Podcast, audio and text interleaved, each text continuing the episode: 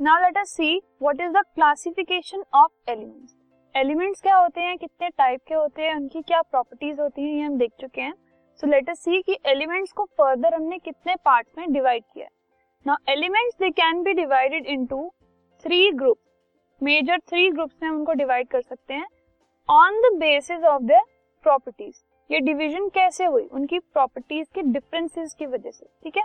जो तीनों हमारे पास इसमें ग्रुप्स हैं वो अलग अलग हमने इससे डिवाइड किए क्योंकि तीनों की अलग अलग प्रॉपर्टीज़ थी, ठीक है? So the first type of elements are metals for example iron then they are non metals for example carbon then the third type we have is metalloids for example silicon ये तीनों क्या होते हैं, ये हम फर्दर अपने sections में एक एक करके पढ़ेंगे। We will now start with what metals are सबसे पहले मेटल्स क्या होते हैं? मेटल्स की प्रॉपर्टीज़ क्या होती हैं? ये देखेंगे। उसके बाद हम नॉन मेटल्स एंड मेटलॉइड्स पे आएँगे। ठीक है?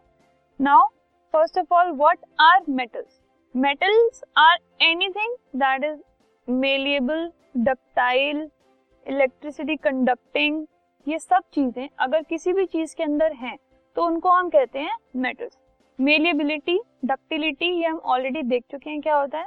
मेलिएबिलिटी इज़ द प्रॉपर्टी जिसकी वजह से हम किसी भी एक चीज़ को शीट्स में कन्वर्ट कर सकते हैं। डक्टिलिटी वो प्रॉपर्टी होती है जिसकी वजह से हम सब्सटेंस को वायर में कन्वर्ट कर सकते हैं। इलेक्ट्रिकल कंडक्टिविटी मतलब कि वो अपने अंदर से इलेक्ट्रिसिटी को पास होने देता है, ठीक है? तो मेटल्स वो सब्सटेंसेस होते हैं जो मेलिएबल भी होते हैं मतलब उनको हम शीट्स में भी कन्वर्ट कर सकते हैं। जो डक्टाइल भी होते हैं मतलब उनको हम वायर्स में भी कन्वर्ट कर सकते हैं।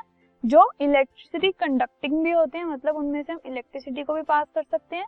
तो वो सब सब्सटेंसेस जो ये सारी प्रॉपर्टीज़ को शो करते हैं they are called metals for example iron copper aluminium etcetera ठीक है?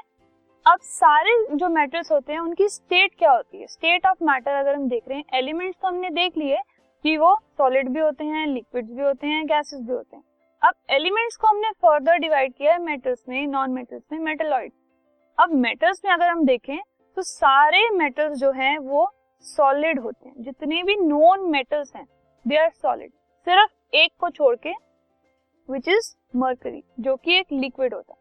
सारे मेटल्स में से सिर्फ़ mercury is the metal which is liquid rest all of them are solid some examples are zinc silver और इससे पहले हम आयरन कॉपर एल्यूमिनियम के एग्जाम्पल्स तो देख ही चुके हैं।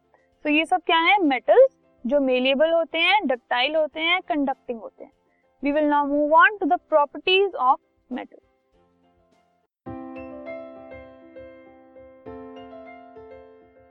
this podcast is brought you by hub hopper Shiksha Abhiyan अगर आपको ये पॉडकास्ट पसंद आया तो प्लीज़ लाइक शेयर और सब्सक्राइब करें। और वीडियो क्लासेस के लिए शिक्षा अभियान के यूट्यूब चैनल पर जाएँ।